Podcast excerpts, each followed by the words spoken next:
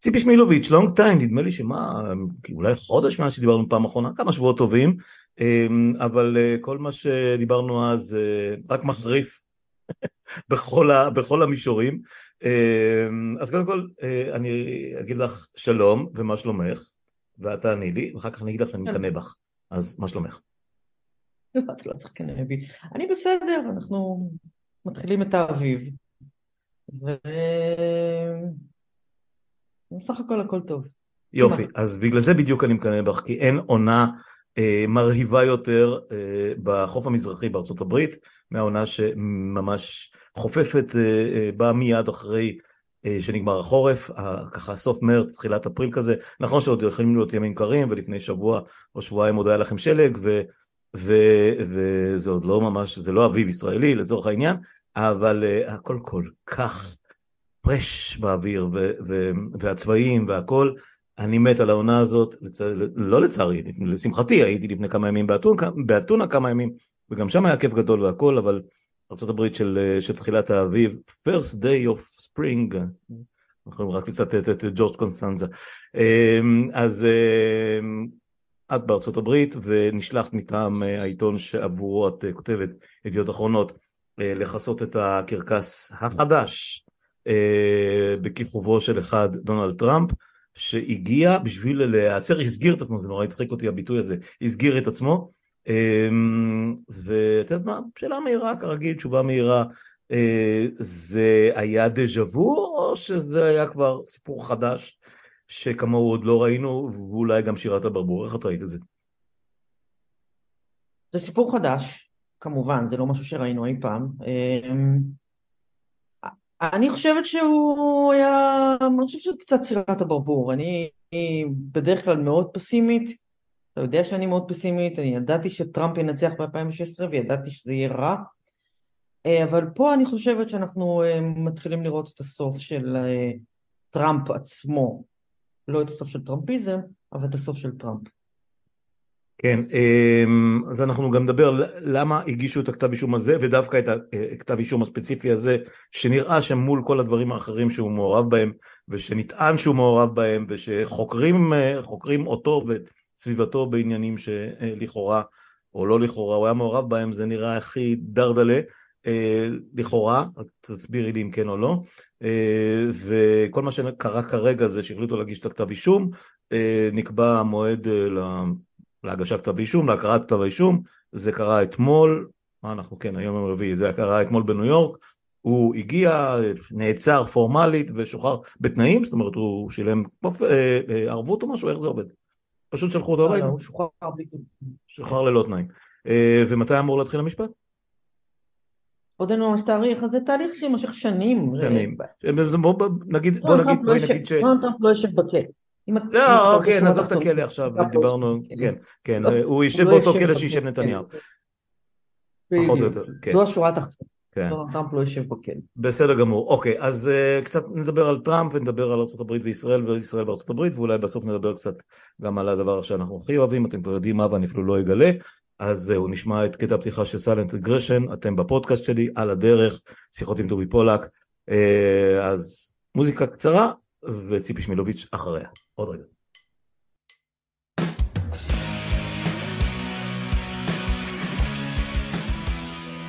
אז כאמור, אה, ציפי שמילוביץ' חוזרת אה, לשוחח איתי, ואני שמח על זה, והיא, את, אה, היית אתמול אה, בניו יורק או ביום יומיים האחרונים בשביל לראות אה, את טראמפ מגיע בשביל להיעצר ולהשתחרר וללכת הביתה והמחזה וה... הזה אני רואה אותו בעיניים נורא מוזרות. זאת אומרת אנחנו שומעים על, על קיימברידג' uh, אנליטיקה ועל המעורבות של הרוסים ועל, uh, ועל uh, uh, הניסיונות המטורפים להונות או, או להכריח כל מיני uh, אה, מושלים בכל מיני מדינות אה, בדרום בעיקר אה, להטות את תוצאות הבחירות האחרונות ואיומים על, על, על תובעים ו, ו, וכמובן הקפיטול ב, ב, לפני שנתיים וחצי עוד מעט ובסוף סטורמי איך קוראים לה? כוכבנית שהוא שילם לה בשביל שתשנה את הגרסה שלה או תשתוק על מה בעצם תובעים אותו ולמה בכלל מתעסקים עם הדבר הזה? זו שאלה עם, עם הרבה רבדים. המקרה הספציפי הזה הוא תשלום דמי השתיקה שהוא נתן דרך עורך הדין שלו, מייקל כהן, לסטורמי דניאלס, כוכבת הפורנו, שעמדה לצאת אה, לצהובונים עם אה, סיפור על רומן שהיה לה איתו, ממש לפני הבחירות. אה, הוא חשש, לדעתי לא בצדק, אבל הוא חשב שסיפור כזה מחסל לו את הסיכויים לנצח, הוא שילם לה 130 אלף דולר דרך מייקל כהן.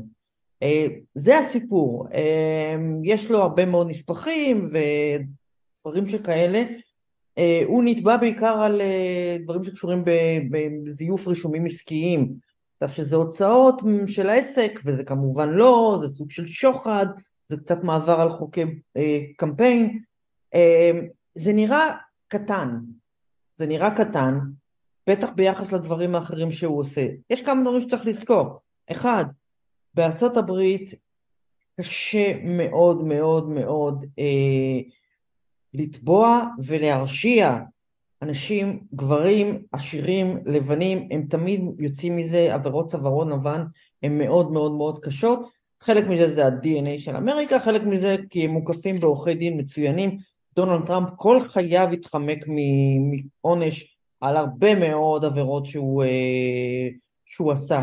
אה, זה דבר אחד. דבר שני, ישבו פה הרבה מאוד השבוע, את יודעת, אל קפון, שהלך לכלא בגלל עבירות מס, איפה זה ואיפה כל הרציחות וכל ה... הדברים שדונלד טראמפ מואשם בהם, על פניו יש אה, נושאים איתם עונש מעצר מצטבר של 130 שנה בכלא. כלומר, אנחנו מדברים פה על, על, על עבירות שהן עניינית חמורות מבחינת העונש שהן מביאות איתן. אה, אז, אז זה דבר אחד. למה טראמפ לא אה, נתבע על הדברים שאנחנו יודעים שהם יותר חמורים, מהקפיטול ועד הניסיון לקח, להפוך את שיטת הבחירות, להפוך את תוצאות הבחירות, זה כבר באמת עניין יותר מסובך שקשור לעובדה שהוא נשיא לשעבר, ולעובדה שיש אה, חשש אה, ליצור תקדימים, ולאיזשהו פחד מאם נתבע אותו תפרוץ פה מלחמת אזרחים, ועוד כל מיני דברים כאלה ואחרים. מה שקורה עם, uh, במקרה הזה זה שהוא נתבע uh, במדינה, בניו יורק, זה לא, זה לא תביעה פדרלית, uh, זה לגמרי החלטה של תובע מקומי לתבוע אותו. יש לזה אגב, יכולות לזה, להיות לזה השלכות הפוכות בעתיד. יכול לקום תובע מקומי באלבמה ולהחליט שהוא תובע את ג'ו ביידן כי לא יודעת מה. זאת אומרת, יש פה, נפתחה פה איזה דלת שיכולה להיות קצת מסוכנת לה, מבחינה, אה, מבחינת מבט לעתיד, אבל עניינית הוא עבר על חוקים במדינת ניו יורק, הקייס נגדו, כמו שנראה כתב האישום אתמול, הוא מאוד חזק. האם הדבר הזה בכלל יגיע למשפט? אני בספק מאוד גדול. אבל זה המקום רגע, שאנחנו אם, נמצאים אם זה לא יגיע, שנייה, אם זה לא יגיע למשפט, אז מה, יהיה הסדר מחוץ לזה? הוא ישלם קנס? מה זאת אומרת לא יגיע למשפט? אני, חושב, אני חושבת שהדבר הזה ייגמר בזה שהוא ישלם הרבה כסף, כן, אבל שוב, אה, יש לי אפס השכלה משפטית, את שומעת לא... פרשנים, אני לא סומך עלייך שאת כן, ממציאה. אף אחד לא חושב, אף אחד לא, שוב, אף אחד לא חושב שדונלד טראמפ ילך לכלא, אנשים חושבים שזה קייס שהוא מאוד מאוד קשה להוכיח אותו, כי הטענה של התובע, של אלווין ברג, היא טראמפ שילם את הכסף הזה כניסיון אה, לכסות על פשע אחר. והפשע האחר היה מעבר על חוקי קמפיין, זאת אומרת ממש לפני הבחירות, הוא, הוא, הוא עשה משהו שהשפיע על תוצאות הבחירות. אה, זה קייס שהוא כמעט חסר תקדים מהבחינה הזאת בצורה שהוא מציג אותו, והוא מאוד מאוד קשה להוכחה. הוא נראה מאוד בטוח, ברג, במסיבת העיתונאים שלו אתמול הוא נראה מאוד בטוח, הוא אמר שיש להם שפע של הוכחות, והוא חושב שהוא יכול להשיג אה, אה, הרשעה. הרשעה במקרה הזה, שוב, היא, היא מביאה איתה המון המון המון שנות מאסר, על פניו. אני לא חושב שזה יגיע לשם, כי אני מאוד צינית כלפי מערכת המשפט האמריקאית כשמדובר באנשים כמו דונלד טראמפ, ו- ובצדק, האיש הגיע לשנות ה-70 בחייו בלי לראות את כותלי בית המשפט אפילו פעם אחת, למרות שהיו נגדו עשרות חקירות. עשרות חקירות, ולכן גם פה אני לא חושב שיקרה משהו, השאלה היחידה היא איך זה משפיע פוליטית, לא האם הוא הולך לכלא. אוקיי, okay, אז, אז אה, אמ, דיברנו על זה אה, לפני ההקלטה, ויש משהו שכל פעם מוציא אותי מדעתי בדיונים האלה, ש, אה, שמתייחסים מצד אחד לטראמפ, מצד שני לביצה הקטנה שלנו, במקרה הזה נתניהו כמובן, האלטר אגו הקלאסי, אה, שאני אגב לא משוכנע לגמרי מי, מי משך את מי ומי מי למד ממי בכל הסיפור הזה, ממש לא משוכנע, אבל זה באמת דיונים שכבר ניהלנו אלף כאלה. כמעט כל דבר ש, ש, שטראמפ עושה או שמנסים לעשות לטראמפ, כמו במקרה שלנו, שוב, אני לא אזכיר את זה יותר כי זה באמת מיותר, אמ, אה, יש מי שמפרש את זה, אה, זה רק יעזור לו, אה, זה יחזיר אותו לעניינים, עכשיו זה ייתן מוטיבציה גם לו וגם לה, בעיקר לעדר המוסת של התומכים שלו, עכשיו הם יתגייסו כולם ויצביעו לו אם הוא יציג את המועמדות, אם הוא ישיג את המועמדות, ובסך הכל יהפוך את הערימת לימונים הרקובה הזאת ללימונדה, ו, ו, וכמו תמיד, לא משנה מה עושים, אמ, הוא, הוא ירוויח מזה. והשאלה שלי היא נורא פשוטה, יש איזה משהו שאנשים מהסוג הזה, במקרה הזה טראמפ, אבל זה באמת אנשים מהסוג הזה, יש משהו שאנחנו נעשה להם או, ש, או שנתבע אותם, או, ש, או שנחשוף לגביהם, או שנרדוף אותם ממרכאות או בלי, שלא יעזור להם? הרי נדמה שאיך שלא יהיה, הם כאילו יוצאים בצד המנצח. איך את מסבירה את התופעה כן. הראשונה הזאת? כן, אני חושבת שטראמפ, אה, קודם כל אין לך ספק שנתניהו למד מטראמפ. אני לא, זה לא... טראמפ לא ידע, עד שטראמפ התחיל להפוך, החליט שהוא הופך לפוליטיקאי ורץ ל... הוא לא ידע, הוא, חוץ מלהכיר את שמו של נתניהו, הוא לא באמת הכיר אותו, הוא לא יודע, האיש אין לו מושג בענייני העולם, הוא לא מכיר מנהיגים מחו"ל, הוא, לא, הוא בטח לא מכיר את השיטות שלהם וכולי, את כל זה הוא למד תוך כדי. אז קודם כל אין ספק שנתניהו למד מטראמפ, למרות שהפוטנציאל היה שם מאז ומתמיד, אנחנו זוכרים את המרפסת בכיכר ציון. אז אה, זה אחד. אה, טראמפ כבר ב-2016, וזו אה, זה סוג של הגאונות שלו. הוא מכיר חלקים גדולים מאמריקה הרבה יותר טוב מכל אחד אחר, הוא מזהה את, את החלקים האלה. כשהוא אמר ב-2016, אני יכול לראות במישהו בשדרה החמישית ולא לאבד תמיכה, הוא צדק, זה אחד הדברים הנכונים היחידים שהוא אמר בחייו. אמת צרופה. אה, זה רק החמיר מאז. זאת אומרת, אין ספק שמה שקורה עכשיו עוזר לו עם הבייס הרפובליקני. על זה אין ויכוח. אה, לא רק, יותר מה base, כל המפלגה הרפובליקנית היום זה טראמפיזם, זה אין base, זה אין, אין, אין מפלגה רפובליקנית שהיא לא טראמפיזם, אין דבר כזה יותר. אז אין ספק בכלל שזה עוזר לו עם ה base, רואים את זה כבר בסקרים, הוא פותח פער על אה, מי שאמור היה להיות המתחרה הגדול שלו, על רון דה סנטיס, אה, אין ספק שזה מאוד מאוד עוזר לו עם ה base. אבל אני חושבת שמה שקורה זה שהחלק היחסי של הדבר הזה שנקרא הטראמפיזם הוא קטן באמריקה, הוא קטן.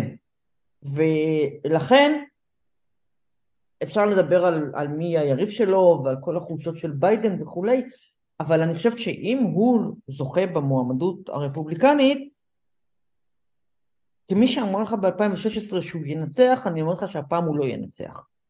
כלומר, אני חושבת שזה לא עוזר לו בתמונה הגדולה. זה עוזר לו עם ה base, זה עוזר לו כלכלית, הוא עשה עשרה מיליון דולר תרומות רק, מה, רק מהכתב אישום הזה, זה עוזר לו בכל הדברים שהוא אוהב. אבל הוא יודע שזה לא טוב. בגלל זה אתמול עורכי הדין שלו לא הסכימו שתהיה מצלמת טלוויזיה בתוך האולם. כי הם רוצים את הקרקס שבחוץ, אבל הם לא רצו שתהיה מצלמה שמראה אותו יושב על דוכן נאשמים ונאלץ לענות לשופט ששואל אותו How do you plead? ממתי, את זה הוא לא רצה. סליחה על השאלה, ממתי זה פררוגטיבה של מי מהצדדים? אני, אני זוכר... ש... אין, אין, בניו, בניו, בניו יורק אף פעם אין מצלמות בתוך בית 아, המשפט. אה, יש, יש הבדל בקשה... בין המדינות בסיפור הזה? כן, כן, כן. הייתה בקשה של כלי התקשורת, כיוון שיש עניין גדול לציבור, תנו לנו להכניס מצלמה אחת שתהיה פול, והשופט אה, בדק עם שני הצדדים, התביעה הסכימה, ועורכי הדין של טראמפ אמרו לא, לא, לא, לא, לא, ו... ולכן לא הייתה מצלמת טלוויזיה בתוך, ה... בתוך הדיון הזה. אז, אז טראמפ הוא, מהבחינה הזו, הוא בור ועם הארץ וכל מה שאנחנו אומרים עליו, אבל הוא לא טיפש. והיכולת שלו לזהות את אה, מצבי הרוח ואת התנודות באמריקה, אין שנייה לה. בגלל זה הוא נהיה נשיא. כן.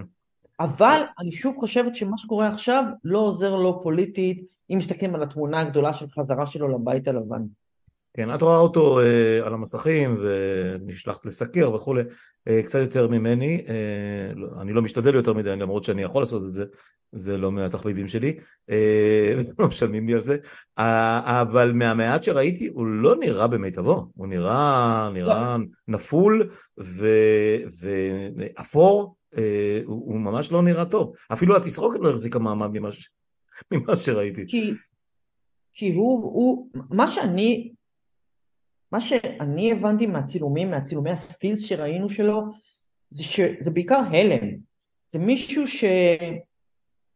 got away with everything, כל חייו, ופתאום הוא ישב בתוך אולם בית משפט, זה משהו שהוא לא חשב שיקרה לו אי פעם. זה כבר הרבה מעבר למה שהוא חשב, ולמה שכל אחד אחר חשב שיקרה אי פעם לטראמפ. אני חושבת שהוא היה קצת בהלם, הוא בוודאי הרגיש מושפל ו- וכל הדברים האלה, הוא בוודאי מאוד מאוד כועס, אתה רואה את הכעס בעיניים, אבל uh, הוא יודע שזה לא טוב, הוא יודע שזה... הוא אוהב את כל מה שזה עושה מסביב, הוא אהב את הסיקור התקשורתי, הם 24 שעות נצמדו אליו, זה היה קריקטורה ממש, זה היה כמו הליווי שלהם את המטוס שלו מפלורידה לניו יורק, והליווי שלהם ראיתי, עם מסורת כן, שלו לבית ראיתי footage של take two של, של המרדף אחרי או ג'יי סימפסון, ממש הליקופטרים או רחפנים מעל הכביש המהיר. לגמרי, לגמרי המרדף אחרי או ג'יי וסיקור ההמראה של המטוס הפרטי שלו מפלורידה לניו יורק, זה היה כאילו ממריא למאדים. מטורף. כלומר, התקשורת כאן לא רק שהיא לא למדה שום דבר מ-2016, מה שהיא כן למדה זה שטראמפ טוב לה לרייטינג ולביזנס וזה מה שחשוב. והם כמעט מתגעגעים אליו. וככה הם סיקרו את זה ואת זה הוא אוהב. כן. אבל הוא לא טיפש והוא מבין שזה לא טוב שהוא מועמד לדין על פשע שהוא יודע שהוא ביצע. כלומר הוא יכול לבכות, לצעוק עד מחר, הוא יודע מה הוא עשה. כן. והוא יודע שיש להם הוכחות והוא יודע שמייקל כהן, עורך הדין שלו, שיודע איפה כל הגופות קבורות, סיפר ל, ל, לחוקרים הכל. כן, אגב, זה לקח המון זמן מאז שכהן, מאז שכהן חתם, אה, חתם על ההסכם אה, ש, שפחות או יותר אה, שחרר אותו מהרבה מאוד שנים בכלא, למרות שהוא ישב קצת נדמה לי, לא? בכל אופן, מאז שהוא חתם על ההסכם ההוא, לקח לא מעט זמן עד, ש, עד שמשהו יצא מזה. כי התחלף תובע. כי התחלף תובע. אנזין ברג הוא תובע חדש, הוא נבחר ממש לפני שנה. וכשהוא נבחר הוא עצר את כל החקירות האלה. וחטף ביקורת גדולה ושני חוקרים שלו התפטרו, למה אתה עוצר את החקירות נגד טראמפ?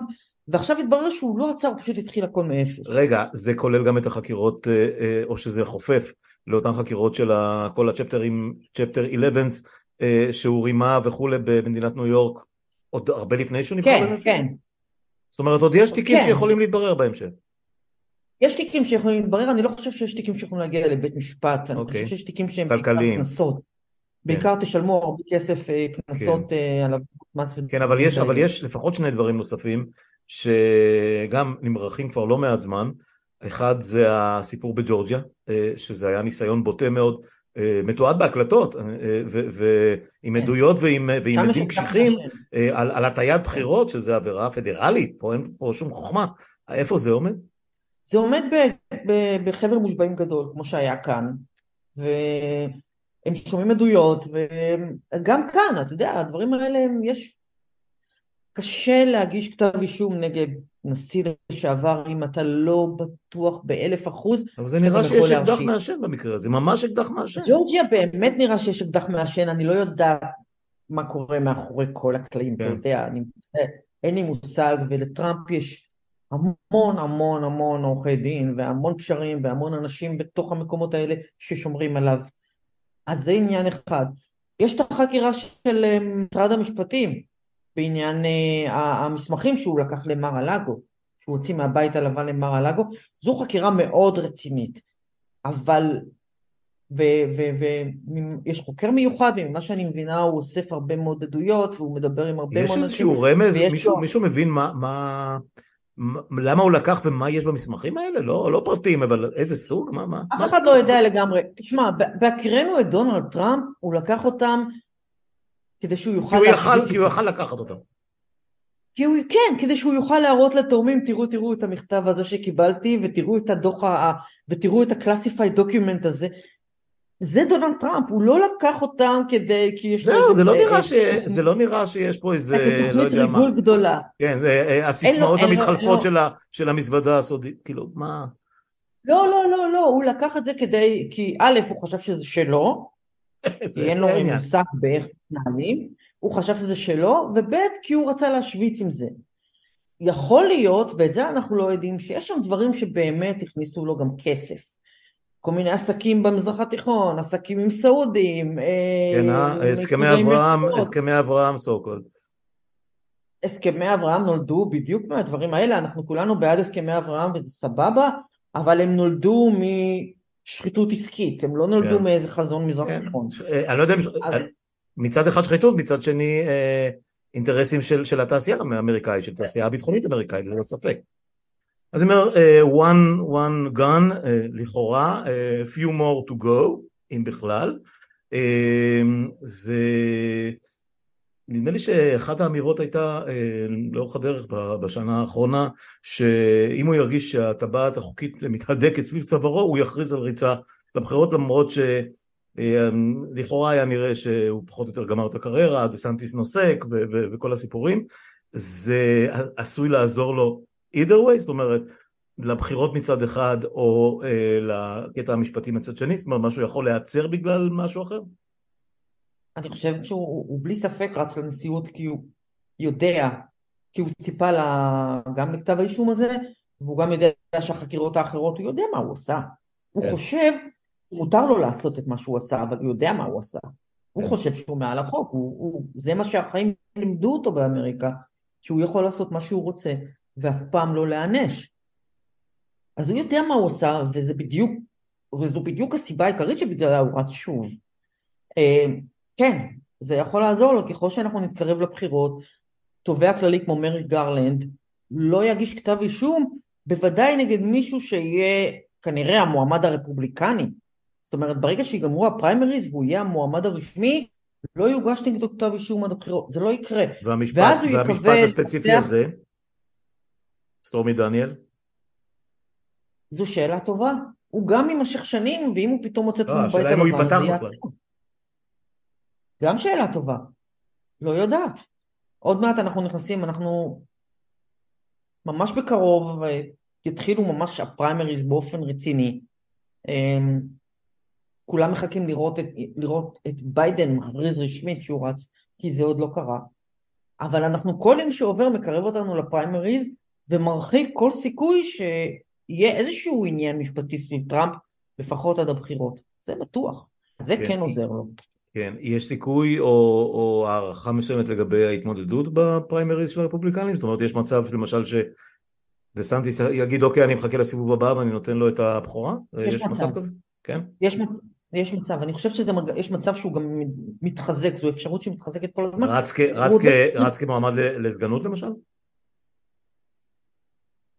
אני לא חושבת שטראמפ ייקח את דה סנטיס כסגן שלו, אני פשוט לא, הוא לא סומך עליו. אוקיי. אוקיי. אה, הוא יכול שהוא חותר תחתיו כל הזמן והוא כנראה צודק. אה.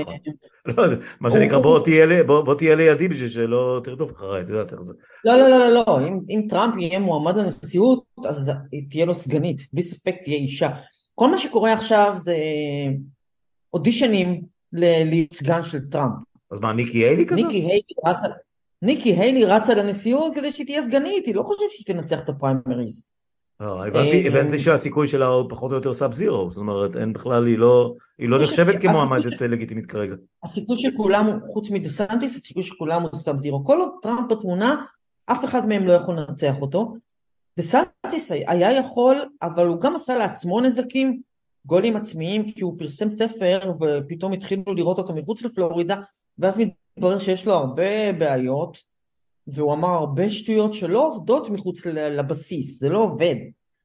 אז... זה, זה באמת שאלה גדולה, את יודעת, הבסיס הזה, אה, פלורידה זה מדינת ענק, אה, וקשה להסתתר במקום כזה, זאת אומרת, מה, איך אפשר? הוא לא צריך להסתתר בפלורידה. לא, אני אומר, אה, לא ידעו. איך לא ידעו? אם את יודעת ואני יודע. מעט לפחות, אבל כן. באמריקה. כן, אבל כשהוא אה, פרסם את הספר שלו והתחיל לעשות סביב יח"צ, ופתאום זה רעיונות אה, אה, מחוף לחוף, ופתאום כולם רואים אותו, ופתאום יש תקשורת עליו, ותחקירים עיתונאיים, וכל מיני דברים שהוא הצליח להעלים בתוך פלורידה, שהיא יכולה להיות מדינת ענק, אבל עדיין פוליטיקה באמריקה היא מקומית קודם כל. אתה גר בפלורידה, אתה יודע על פלורידה, אין לך מושג מה קורה אצל השכנה. רוב הזמן. אבל דה סנטיס, שיש לו שאיפות לאומיות, אה, הוא יצא עכשיו החוצה קצת, והוא עשה לעצמו הרבה נזקים. ויחד עם החזרה של תומכי טראמפ אליו כציד המכשפות של הליברלים, אה, אז, אז שוב יש פערים שהם גדלים בסקרים, ולכן אם היה פריימריז היום במפלגה הרפובליקנית, טראמפ מנצח בלי בעיות בכלל. יפה, וזה לוקח אותנו לצד השני. זה מדהים שאתה חושב על זה. לא, שום דבר כבר לא מדהים אותי. לפני שנתיים שרף את הקפיטול. כן, הוא לפני שנתיים שרף את הקפיטול. כן, כן. אה, את יודעת, אה, מי כמונו ישראלים אה, למודי דרמות פסיכיות כבר לא מתרגשים יותר מדי משום דבר, אבל הזכרנו משהו בשיחות הקודמות אפרופו טראמפ והבחירות שיבואו, הדמוקרטים עדיין מעדיפים אותו על פני כל אפשרות אחרת? בהתמודדות כן. לנשיאות עצמה? כן, כן, הם, הם, הם מעדיפים אותו למרות שהם צריכים ללמוד לקח, לכאורה, לקח מ-2016, שגם אז הם רצו אותו ולא אף אחד אחר, וזה נגמר רע מאוד, אבל הסיטואציה שונה. היום אנשים יודעים איך נראית, איך נראה בית לבן שדונלד טראמפ יושב בו, ויש יש, יש לקחים ללמוד, אז, אז זה קצת אחרת. אבל הם בוודאי אה, מעדיפים את טראמפ גם כי המועמד שלהם אה, לא מלהיב, אז, אה, ואין להם משהו אחר. כן. אז, אין, אין, אין, אין, אין ספק בכלל שביידן, לא, מה זה אין ספק בכלל? ביידן ינצח את טראמפ, אבל הוא כנראה יפסיד לרפובליקני אחר. ככה זה נראה עכשיו. ולכן עדיף שזה יהיה טראמפ מבחינת הדמוקרטים. ואם זה לא ביידן, על מי אנחנו מדברים? מה, מה בכלל, איזה שמות נמצאים שם? זהו שאין. כלומר, כל עוד ביידן, אם ביידן רץ, אם ביידן מודיע שהוא רץ, לא, לא, ככה זה. לא, אבל תמיד היו שמות של, אה, את יודעת, של כאלה שהם אה, אה, on the verge, שמחכים, מחכים לתור שלהם. פה עכשיו. לא, אבל, אבל, כן, אבל לא אם, לא אם נשיא מכהן מודיע שהוא רץ לקדנציה שנייה, אף אחד לא עושה פריימריז נגדו, זה לא קורה. כן, אבל אני שואל אם יש שמות שהם פוטנציאל למקרה ש... במקרה שהוא לא, יש כן. הרבה שמות טובים, יש ספסל לא רע, אבל אף אחד מהם לא, לא, לא אומר שום דבר כרגע, אתה יודע. Okay. אוקיי. אה, יש, יש את ביידן וזה תלוי בו, ומחכים להחלטה שלו, שכנראה. הוא מחליט, הוא כנראה החליט לרוץ שוב, אבל הוא עוד לא הודיע על זה באופן רשמי. הוא, הוא נראה אה, מה, מההיכרות היומיומית ומהקו שלך, אה, הוא נראה כשיר לעוד כמה זה, חמש, כן, שש שנים? כן, כל ענייני, כל ענייני הקשיש, הוא, קודם כל הוא באמת נורא נורא נורא מבוגר, ואני חושבת שהוא לא צריך לרוץ שוב. אה, ואני חושבת שחברים טובים שלו צריכים להגיד לו לא לרוץ שוב, כי אם הוא מפסיק עכשיו... שזה לא יהיה רייגן או לא אוברייגן. לא, אני אומרת שאם הוא עוזב עכשיו, המורש, אם, אם אני הייתי חברה של ביידן, הייתי אומרת לו, אתה עוזב עכשיו, המורשת שלך בטוחה, אתה נכנע, היא מפוארת, אתה כבר היית בחוץ, חזרת ב-2020, הצלת את אמריקה, עכשיו אתה כבר בן 80, זה הזמן לעזוב ולתת למישהו יותר צעיר. אני לא חושבת שביידן מסוגל לזה, יש לו אגו מאוד גדול, כמו שיש לכל מישהו שמגיע לרמות האלה. אמ, אבל כל סיפורי הביידן לא כשיר זה קשקוש של הימין, כלומר זה פשוט לא נכון, okay. אוקיי. עובדתית לא נכון. הוא אכן מבוגר והוא גם מתחיל להיראות מבוגר, איש בן 80, אבל הוא גם בכושר פיזי טוב, וגם כל מי שמכיר נמצא קרוב אליו אומר שהוא חד כתמיד. אה, וגם רואים את זה בצורה שבו הוא מתנהל בהחלטות שלו, בדברים שהוא עושה. אתה רואה נשיא שמתפקד ועובד, וזה הכל קשקוש. זה עדיין לא אומר שהוא צריך לרוץ שוב. אה, אני חושבת שהוא לא צריך לרוץ שוב, כן. אבל הוא ירוץ שוב.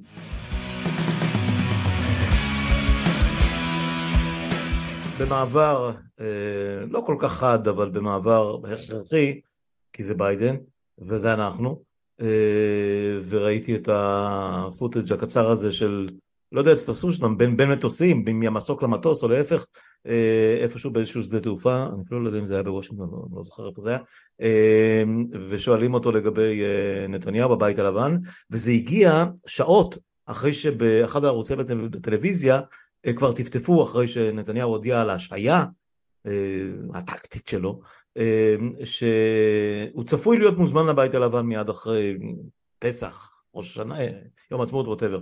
וזה נראה היה ש...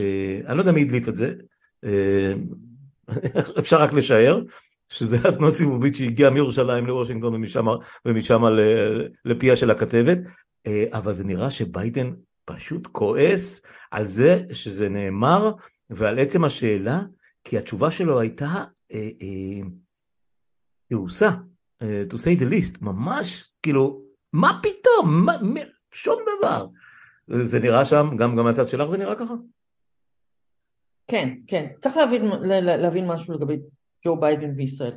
נשיאים אמריקאים באופן היסטורי הם התייצבו מאחורי ישראל משתי סיבות. אחת, אינטרסים ביטחוניים, מזרח תיכון וכולי.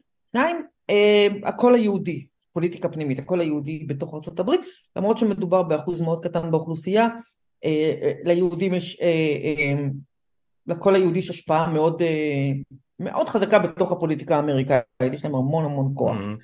אז אלה שתי הסיבות שבגללם נשיאים עמדו מאחורי ישראל, למרות שחלק גדול מהנשיאים האמריקאים לא סבלו את ישראל. זה הולך לניקסון ורייגן ובוש האבא. קלינטון אהב את, את רבין, הוא לא השתגע על ישראל. אה, בוש הבן לא היה אכפת לו בכלל. אובמה בא עם איזשהו אה, חזון קצת אה, אגו טריפי של אני אעשה סדר במזרח התיכון, וזה, וזה אין, לא הביקור הראשון לא. שלו היה בסדרה של בירות ערביות, כי אני זוכר את הילרי קלינטון עם, הכיסוי ראש. כן. ובישראל לא סלחו לו על זה שהוא נסע לקהיר ולא בא כן, לירושלים. אז הם, ביידן הוא משהו אחר לגמרי. ביידן הוא מאלה שרואים את התמונה של הצנחנים בכותל ב-67 ומתחילים לבכות.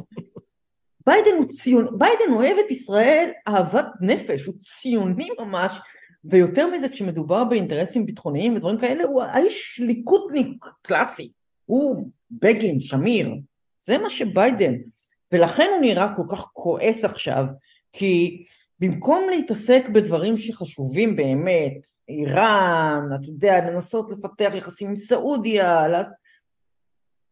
בא נתניהו, וכבר שלושה חודשים הוא מתעסק בקשקוש הזה, בהרס הדמוקרטיה הישראלית, מסיבות שאין להם שום הצדקה חוץ מזה שהוא לא רוצה ללכת לכלא. זה הכל שילוב של המשפט שלו עם uh, uh, תנועה משיחית, וביידן רואה את זה, יותר משהוא כועס, איך אומרים, אני לא כועס, אני מאוכזב.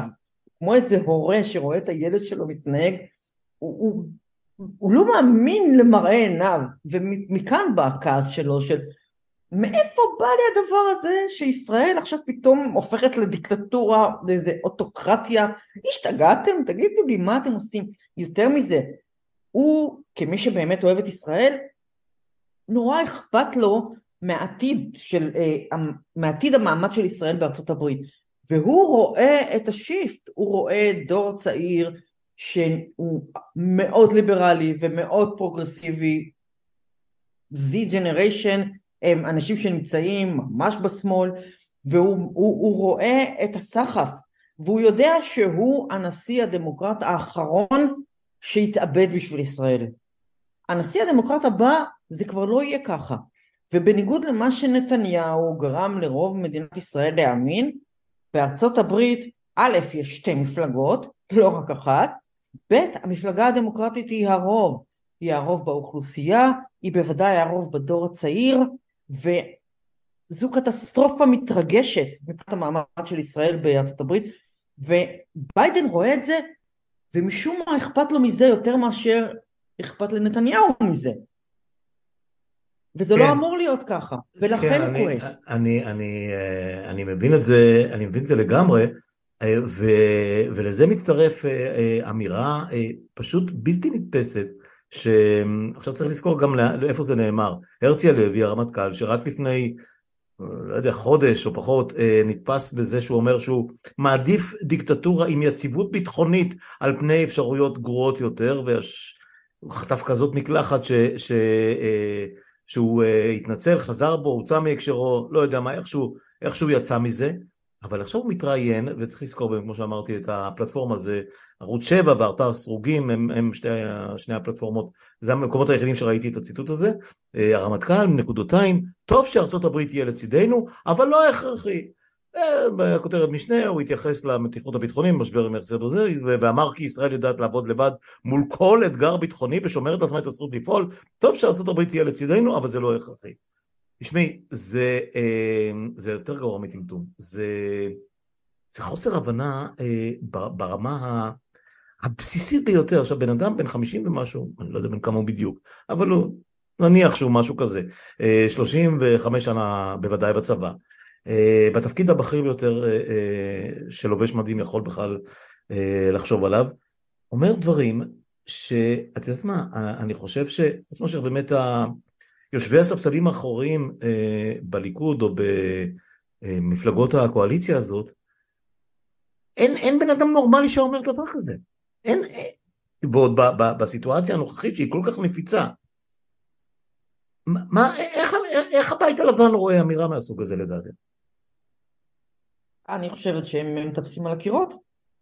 הם מטפסים על הקירות כי הם מחכים שאנשים יפסיקו לבלבל את המוח ולהגיד את הדברים האלה וזה לא קורה.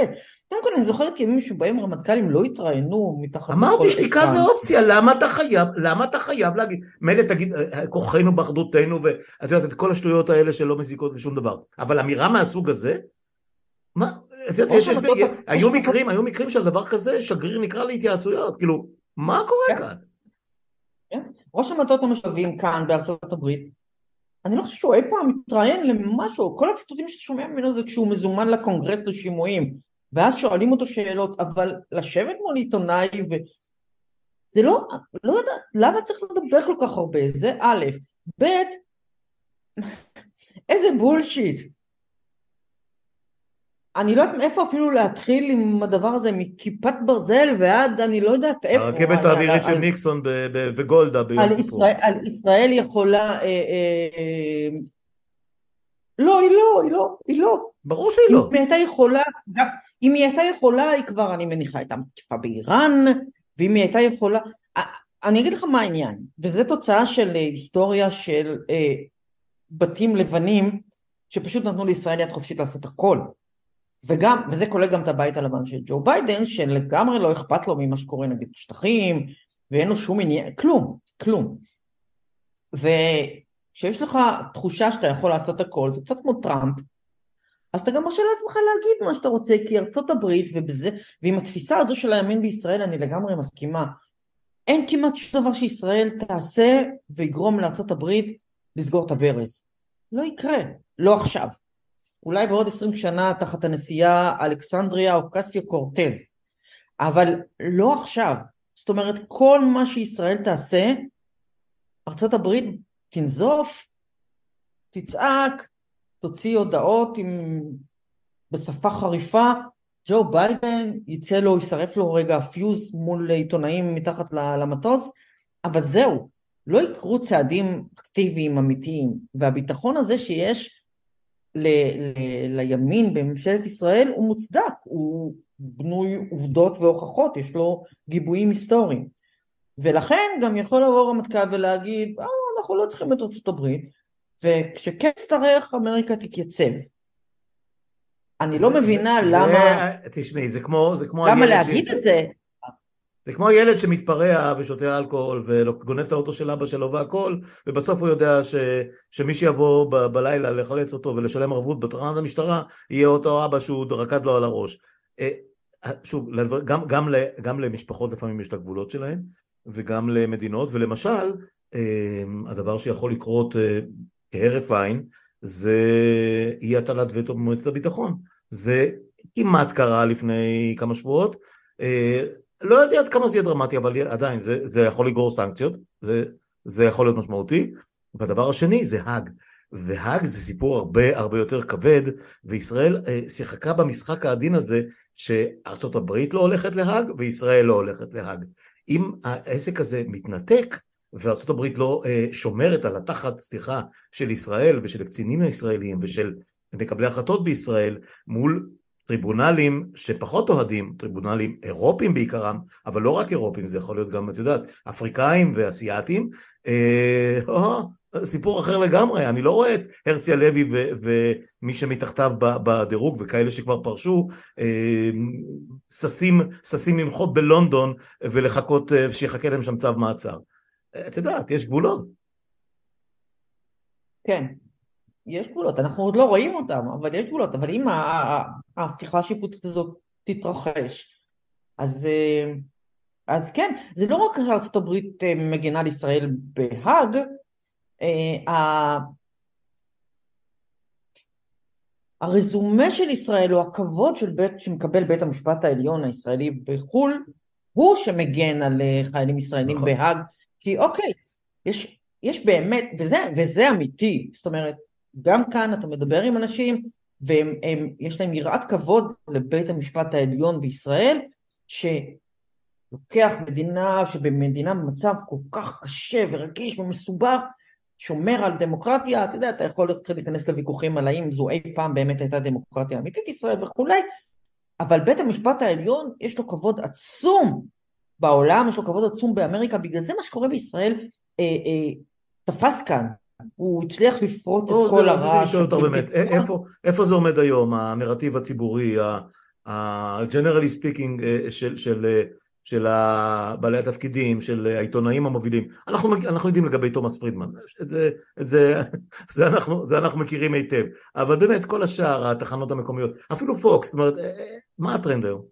לא, קודם כל פוקס לא מתעסקים בזה, וכשפוקס. אוקיי. לא מתעסקים במשהו, אתה מבין שאין להם דרך לסובב את זה mm-hmm. לכיוון של נתניהו ולכיוון של הימין, הם פשוט לא מתעסקים בזה, זה כאילו לא קיים. אמ, אגב זה סימן דרמטי, זה סימן דרמטי לדעתי. כן כן, זה סימן, כן כן, כן, זה סימן שהוא בכל, סימן עם, בעייתי. עם, עם ניוזוויק, איפה זה היה? ניוזוויק ששמו אה, את, ה, את ההפיכה, את המחאות הגדולות אה, על השער שלהם? אה, או... אקונומיסט. אקונומיסט. אקונומיסט.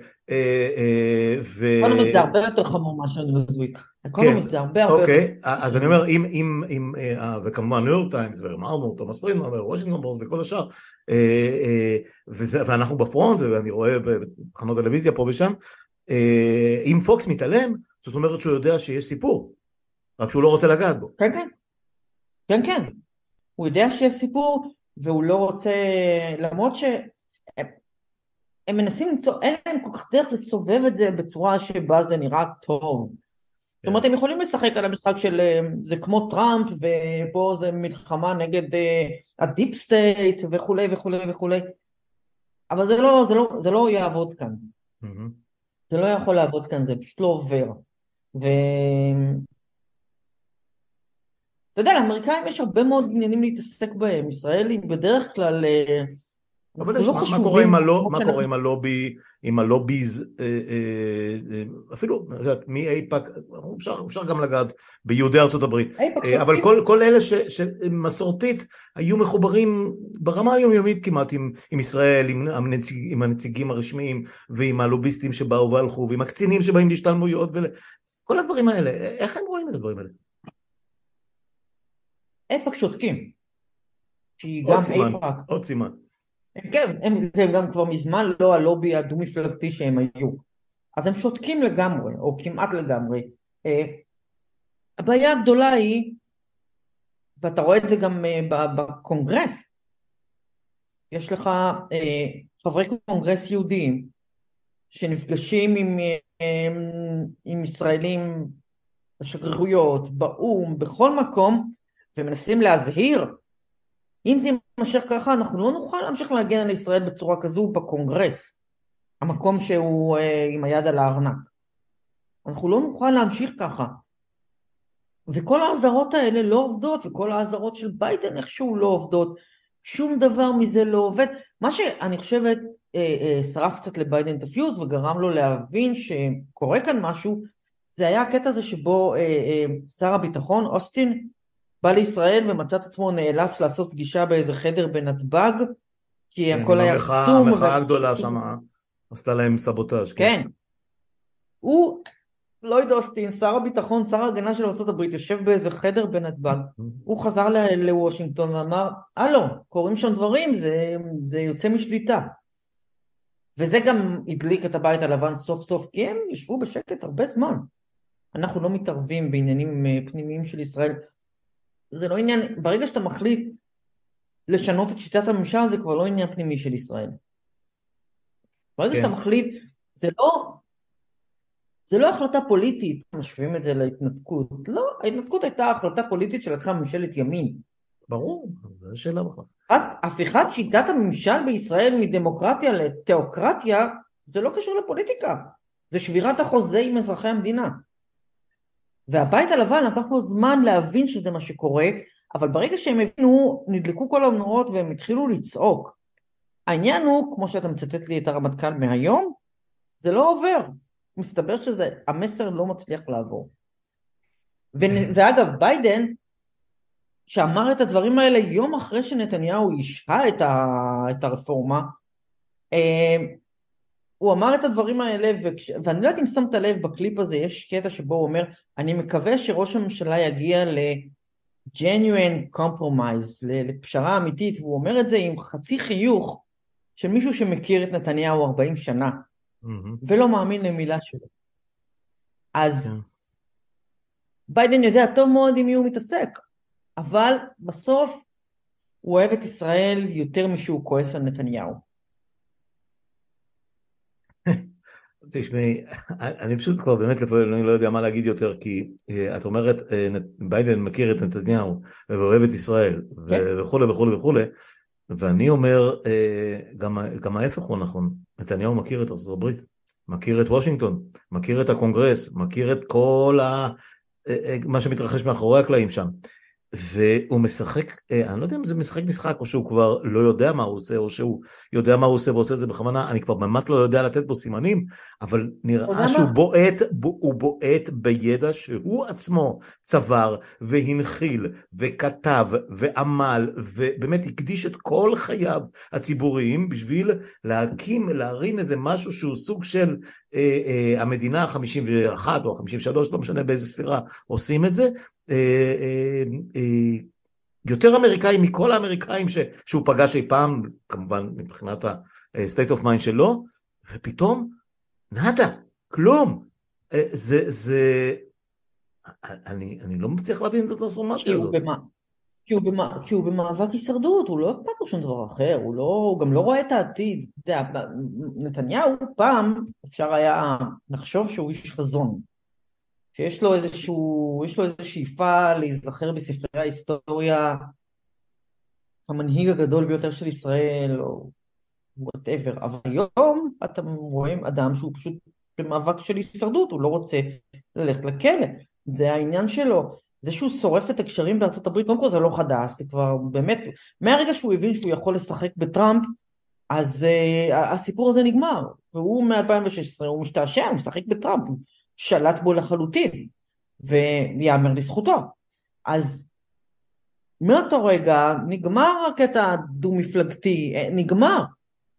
זה נגמר, האמת שזה כבר נגמר עוד קודם, זה נגמר... אה, אובמה, לא? הדבר הזה- 2005, 2016. בדיוק, הנאום. הדבר הזה התחיל להתפרק, הנקודה שבה הדבר הזה באמת התחיל להתפרק, הייתה הנאום שלו בקונגרס אה, אה, נגד העסקה עם איראן. כן. זה הרגע שבו כל... אה, אה, זה פשוט התחיל להתפרק. עכשיו, היום לא אכפת לו, קודם כל אנחנו מדברים על אה, אה, אדם לא צעיר, שהוא רק מנסה, יש לו רק דבר אחד מול העיניים, הוא רוצה אה, לשרוד. אז לא באמת, ודיבר, לא, וזה ממש כמו שאמרנו לפני עשר דקות, לא באמת אכפת לו ממעמדה של ישראל בארצות הברית בעוד עשרים שנה. ולביידן כן אכפת, כי ביידן רואה לאן הולכים. כן. ביידן רואה, ביידן רואה לאן המפלגה שלו הולכת, הוא מוצא את עצמו, צריך לדבר עם חברי קונגרס מהמפלגה שלו ולהרגיע אותם, והם באים ואומרים לו, וזה לא רק השמאל, אתה יודע, אנשים חושבים, זה אוקסיו קורטז ואילהן עומר וכל הפרוגרסיבים שכמעט תמיד הם גם לא לבנים, אז אה, זה רק מוסיף ל- ל- לשנאת הרבה פעמים גם. לא נוצרים לא. אפילו.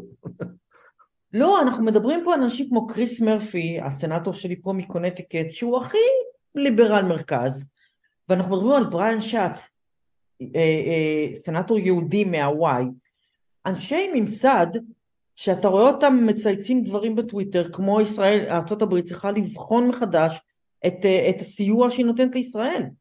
אם זה בא מהאנשים האלה, הצהרות הן גדולות ועמוקות, ובישראל פשוט או שלא, או שלא מאמינים, או שלא רוצים להאמין, או שבטוחים שלא יקרה שום דבר, ואכן עכשיו לא יקרה שום דבר, אבל כמו שאמרנו, ג'ו ביידן הוא לא איש צעיר, כן. הוא לא יהיה עוד הרבה זמן, ומה שיבוא אחריו יהיה אחר.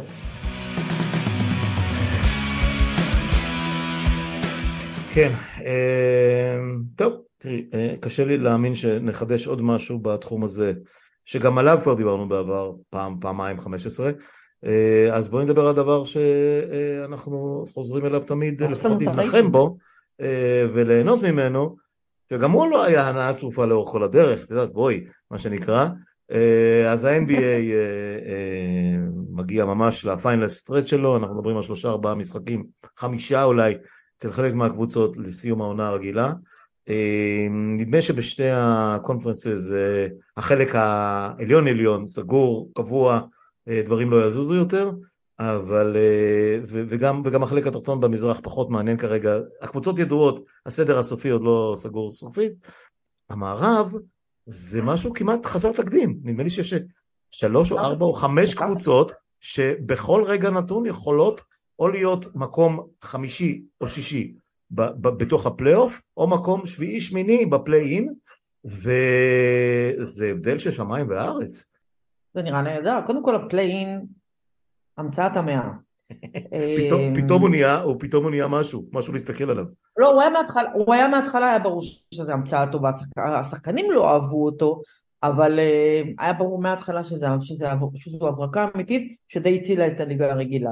אה, אז, אז, זה- אז זה נראה נהדר, ומה שקורה במערב זה פשוט תענוג, כן. תענוג. אה, אני לא, כל מה שאני יודעת, כאילו זה כל כך הרבה, יש כל כך הרבה אופציות וסיבוכים וחישובים מתמטיים, עשרות אופציות אפשריות, ואתה יודע, מצ'אפים פנימיים וראש בראש, ו... מה שאני יודעת בוודאות זה שהלייקרס תלויים בעצמם, אם הם מנצחים עד הסוף הם יהיו מקום שישי או חמישי, חמישי, זה חמישי, בטוח, זה מדהים. כן? אגב, הם יעדיפו כנראה, כן. כמו כולם, להיות מקום שישי, אבל תכף נדבר על זה. אה, כן, אני לא יודעת אם כדאי להם, אם כדאי אני לעשות לא, אני לא. מתווכח, אני רק אומר שאף אחד לא רוצה לראות את דורנט לא, לא, אה, נכון, בסיבוב הראשון, כן. וב- ובמקום השלישי, אה, מה שנקרא secured, pinned, אה, סקרמנטו, הקבוצה הכי מעליבה והכי, כיפית שהייתה השנה בליגה, והמשמעות היא שהם מגיעים לפלייאוף אחרי 18 שנה של בצורת, משהו כזה, 19 שנה, אבל אה, הם הכי פחות מנוסים, ולכאורה, כאילו, הקליפרס והווריורס והלייקרס יעדיפו לשחק נגדם בסיבוב הראשון, כי הצד השני של ה bracket, זאת אומרת, הענף השני של הפלייאוף, מפגיש אותך בסיבוב הראשון עם דורנט, אם אתה עובר אותו אתה מקבל את, את יוקיץ' ודנבר, לא כיף גדול, אם הם, כל אחד עובר את הסיבובים שלו כמובן. אני חושב שהסיפור הכי מעניין, הכי מדהים בחודש האחרון זה הלייקרס. זה, זה. משהו שזה עוף חול. מה קרה שם? הם הביאו שחקנים שהיו חסרים להם, הם הביאו שחקנים שמתאימים לשחק ליד לברון ג'יימס, הם הביאו point guard שיכול לתת להם נקודות, אבל הוא point guard אמיתי, ויכול לשמור, הם הביאו role players, יוצאים מהכלל, הם, הם, הם אה, חווים, אה, יש להם מזל, כי הם חווים פריצה מדהימה של אוסטין ריבס שהם לא בנו עליה, פתאום יש להם אה, אה, עוד שחקן שלא רק נותן להם 18, 19, 20, 22 נקודות במשחק, הוא נותן להם קליעה מבחוץ, הוא, מוסיף, הוא מביא להם קשיחות אמיתית, גם בהגנה מביא וגם להם את בהתקפה. אלמנט ה-fuck you שלא היה להם כל העונה. מדהים. בדיוק, בדיוק. ואת זה, וזה מישהו שהם, הם, זה קרה להם ממש במקרה. יקרה לגמרי. כן. אין אף אחד בלקרס שתדבר איתו בתחילת העונה והוא יגיד לך, כן, זו עונת הפריצה של אוסטין ריבס. אז מי זה קרה מי להם הוא? לגמרי במקרה. כן. בדיוק, זה קרה להם לגמרי במקרה. אמ, יש, אמ, יש תמונה מאוד מפורסמת מהעונה שעברה, של לברון אה, מסביר לאוסטין ריבס משהו על המגרש, ואתה רואה את הפנים של ריבס, והוא כל כך מבוהל מזה שלברון בכלל מדבר איתו. שנה אחרי זה לברון שולח ציוצים, אוסטין, my man, אוסטין, you are my man. בסדר, אנחנו מכירים את לברון. כן, זה לא... אז זה סיפור נהדר.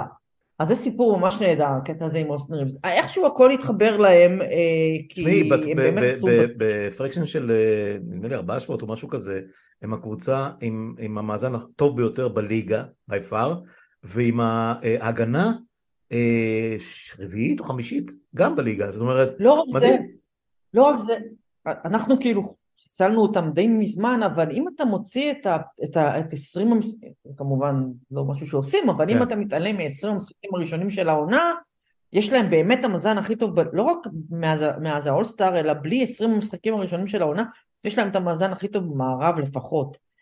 אז אה, זה קטע, זה קטע מה שנהיה איתם, והם קיבלו גם, אה, וזה משהו שלא חשבתי שיקרה, אנטוני דייוויס חזר לעצמו ונהיה שוב מה שחושבים שהוא יהיה, אנחנו לא יודעים אם הוא יכול ליפול מהרגליים כל רגע, הוא נופל, הוא נופל וכל, וכל הפרשנים אה, מחזיקים את הנשימה כי הם משוכנעים שהוא לא קם יותר. כל פעם שהוא נופל אתה אומר זהו זה. מה שעוד יותר יפה בסיפור הזה של החודש האחרון זה שהם עשו אותו כמעט בלי לברון ג'יינס בכלל אה, כי הוא היה פצוע וחצי מהמשחקים גם אה, אנדוני דוויס לא שיחק צריך להגיד זה, זה כי הם שומרים עליו והוא restrictions ולא משחק במשחק השני של back to back ו, אמ, ואם הם נכנסים לפלייאוף מקום חמישי או שישי יהיה להם שבוע של healing uh, uh, שבוע שהם יכולים להבריא עוד יותר. ואללה איסטר, מי שהולך לשחק נגדם בהתחלה, סיבוב ראשון, וואו וואו. באמת מי שהמציא את ה play-in צריך לקבל בונוס מאדם סילבר, כי זה ממש אה, הפך הכל, גם במזרח, למרות ששם הכל על פניו סגור, עדיין, יש עדיין קצת מאבקי מיקום, ויש עדיין קצת, אה, אתה יודע, נגיד טורונטו ושיקגו, כן, טורונטו ושיקגו זה... ב play-in. נכון. אז הכל כזה, זה פשוט, אה, זו, זו, זו הברקה אמיתית. אה, כן, אני חושבת ששתי התופעות המדהימות של החודשים האחרונים זה הלייקרס מצד אחד ודאלאס מצד שני. הם משלמים, אני חושבת, מחיר על, אה, על כמה שנים של ניסיונות מאוד לא מוצלחים לבנות קבוצה סביב לוקה. אז הם נפלו עם פורזינגיס, והם עשו בקיץ, ושוב, זה באמת Monday morning quarterback, זה ממש חוכמה בדיעבד, אבל האובדן של ברונסון הוא, הוא היה להם קטלני. כי הם, הם יכלו לשמור אותו בגרושים, בגרושים. בגרושים. והוא גם היה point guard שהתאים לשחק ליד, אה, ליד לוקה, גם מבחינת סגנון המשחק שלו וגם מבחינת האגו, והם פשוט לא חשבו שהוא הולך להיות מה שהוא נהיה, והיום הוא אחד הפוינטגרדים הטובים בליגה. כן, הם נסו עם אה, זה, הוא יש סיכוי שהוא יהיה קבוצה שלישית של ה-all NBA, או אפילו שנייה. כן. ואז הם הביאו את קיירי כאיזשהו, זה, זה גם מקרה מה שקרה להם, שאתה לא באמת יכול ממש לשים את זה על קיירי, כי הוא שיחק טוב, לא עשה דרמות, לא עשה בלאגן. לא, לא, אבל הוא לא מחפש שם פשוט. הדבר הזה נידון, הדבר הזה נידון לכישלון מההתחלה. אני חושבת שהעובדה שהם נשארים עכשיו מחוץ לפלייאוף וזה כישלון, זו נקודה שחורה, למעשה ראשונה בקריירה של לוקה דונצ'יץ'. ראשונה, כישלון גדול, אמיתי, ראשון, ואולי הוא היה צריך את זה, כי השחקנים הגדולים האלה צריכים ליפול על הפרצוף לפחות פעם אחת, אבל אני חושבת שגם מצדיק איזשהו חשבון נפש מצידו, כי אתה לא רוצה להגיע למצב שבו מסתבר שאי אפשר, אף אחד לא יכול לשחק לידך. לא זה ולא זה ולא זה ולא זה ולא זה, זה לא טוב. למרות שאתה שחקן סופר קבוצתי, אתה צריך, והוא יצטרך להבין שגם אם הוא לא אוהב, לא רוצה, לא יודע לשחק הגנה, הוא לפחות צריך לתת מאמץ. ואת זה הוא לא נותן. יש לו גוף כל כך גדול, ש... שהוא כל מה שהוא צריך זה מה שנקרא to put himself between uh, מה שנקרא השחקן שלו והסל.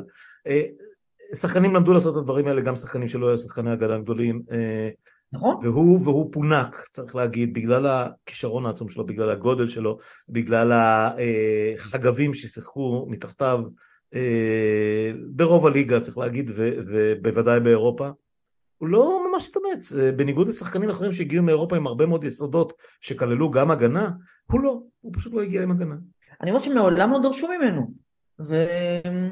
כן, אני חושב על יש יותר מזה, אני חושב שהוא גם אה, מהר מאוד, ובוודאי בשביל הגיל שלו ובשביל המעמד שלו, מעמד שראוי לו, הוא נהיה הבכיין של הליגה, הוא, אה, אה, אה, מתלונן על הכל, הוא עושה, אה, הוא לא יורד להגנה ורב עם השופטים בצד ההוא, ומסמן להם שהם, אה, שהם ש, ש, מישהו שיחד אותם, למרות שבאמת היה מקרה שערורייתי במשחק נגד גולדן סטייט, שהוא היה, הוא לא היה, הוא לא היה אה, אה, פשע, הוא היה טמטום מוחלט של השופטים. ו- ושל דאלאס, צריך להגיד גם את זה, אם, אם, אתם, אם אתם חושבים שהכדור שלכם, למה, למה לא לא הלכתם להוציא את הכדור? לא היה אף שחקן של דאלאס בצד שמוציא את הכדור, אף אחד, אחד לא. מה חשבתם? אבל אה, באמת זו היסטוריה שכבר לא, לא תשנה כרגע. אמ, יש אה, פיניקס תלך עד הסוף עם, עם ה... לא. יש לה את הפוטנציאל לעשות את זה? פוטנציאל בוודאי, אבל לא. לא. אז, אז מה אנחנו מדברים? שה... אנחנו מדברים עכשיו על מילווקי, מילווקי דנבר בגמר? זה, ה... לא, זה מה שהולך להיות? לא. מה, מה, לא, מה, מה אנחנו מדברים על מילווקי, אני חושבת שאנחנו, אני חושבת שאנחנו מדברים על מילווקי או בוסטון מול, אני עדיין נאחזת במול גולדן סטייט או הלייקרס. הלייקרס זה מעניין, זה מפתה. גולדן סטייט, אני, אני, אני, יודעת, אני עוקב אחרי המשחקים, לא, לא כל המשחקים אני רואה כי זה שעות מאוד בעייתיות ולמרות שאני יכול לקום מוקדם ולראות את הסוף והכל, אבל כמעט כל משחק שלהם, מי שעוקב קצת אחרי ה live streaming הזה, רואה שהם הם, הם, גם כשהם מנצחים, גם במשחק האחרון שהם ניצחו, הם פיגרו שלושה רבעים, והם מפגרים בשלושה רבעים כמעט בכל משחק.